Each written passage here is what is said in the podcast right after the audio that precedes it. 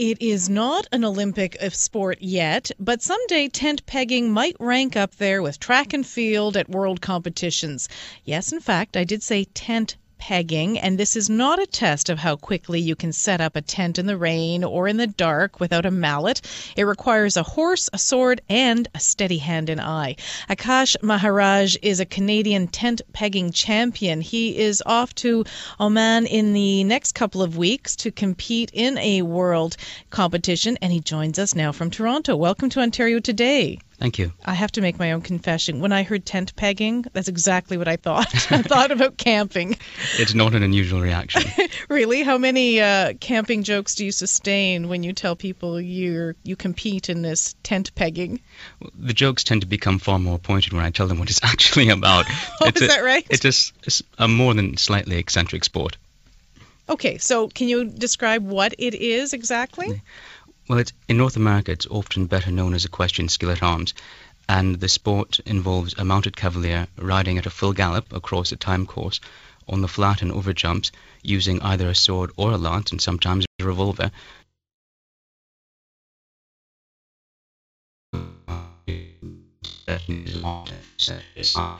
And um, the course has to be covered at 800 to 1,000 meters per minute.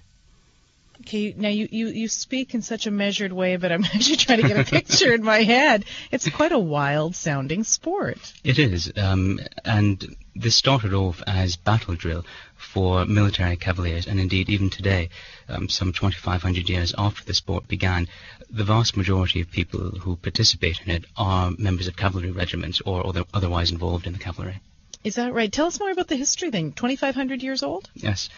Well, like any activity that is quite that ancient, its precise origins are somewhat obscured by the mists of time, but uh, it undoubtedly began as a drill to develop um, military cavaliers' prowess with edged weapons like sabres and lances.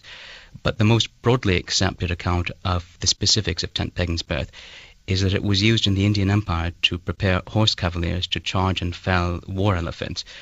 I've never actually charged an elephant myself, and I'm unlikely to do so in the near future. But apparently, if you happen to be in a, in a horse cavalry regiment and you're facing a line of several hundred war elephants, the best way to see them off the field is to charge them and be able to stab them very precisely in their feet, which causes them to rear and hopefully run amok and trample their own troops. Mm, and again, that kind of precision. Now, it, let's pretend I'm beside you uh, on my own horse. Can you walk me through what you have to do to win a race? Well, um, the first thing you have to do is have complete disregard for your own safety. okay.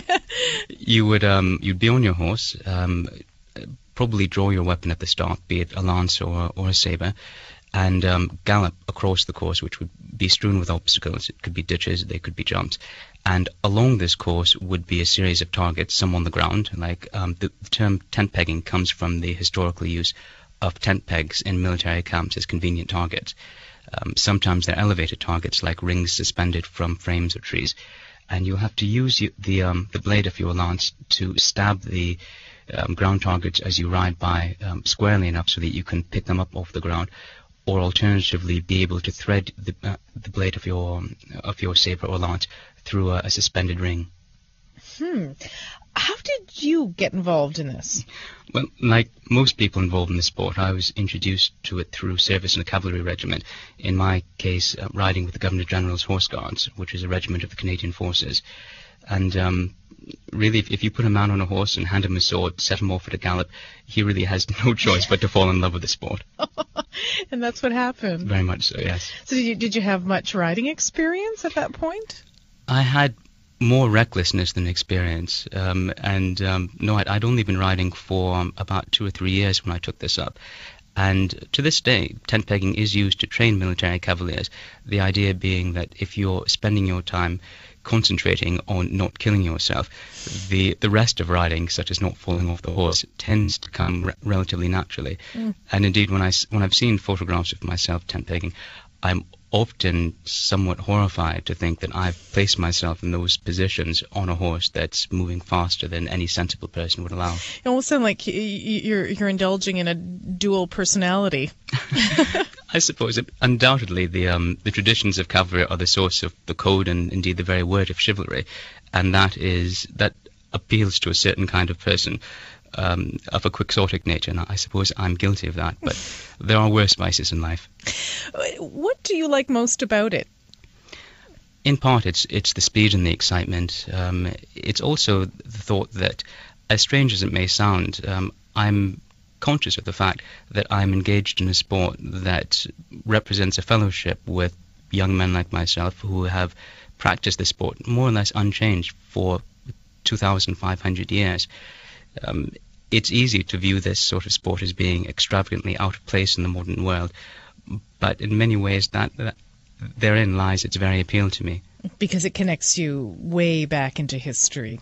Very much so. It's uh, undoubtedly it's it's an anachronistic sport, incompatible with modern mores and alien to the contemporary spirit of mechanized instant gratification. Um, that said, it's perfectly suited to someone with, with my bizarre cast of character. Okay, so all that said, um, you are in Toronto. How do you go about training uh, in Toronto for this? Well, my training has been primarily with the Governor General's Horse Guards, or, or initially. Um, shortly thereafter, I took the rather strange decision with two friends from the Horse Guards to enter the U.S. National Cavalry competition in Kentucky. And against all reason and rationality, I, I, managed to walk away with the blue and red ribbon in mounted saber and field jumping. And it was on the basis of that that the um, that the International Equestrian Federation invited me to represent Canada at the World Championships this March. How do you pay for all this? This the games are being held in the Sultanate of, of Oman, and um, it's a huge sport in, in many parts of the world, including Oman, um, India to a lesser ex- extent in Britain.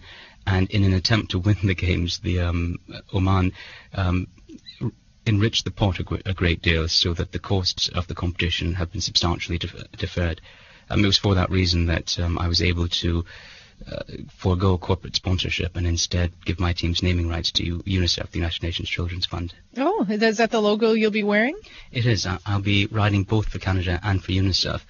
Um, the reason I, I wanted to ride for UNICEF is that many of the countries where tent pegging is a headline sport tend to have tragic histories with um, child labour. And I thought that while the eyes of these nations were upon me, I had an opportunity to do something more worthy than merely peddle sportswear or luxury goods. Now, uh, I've been speaking to you, of course, in your capacity as the Canadian champion of this, but I wonder, right at the beginning, you mentioned that uh, you take a lot of uh, jokes in when people finally find out what you're doing. I know that you've been involved for a long time with the Liberal Party, um, quite a, involved in, in the politics there. Uh, is that where some of the ribbing comes from, from your political friends? Absolutely. It, uh, it lent itself to all manner of unsubtle humour.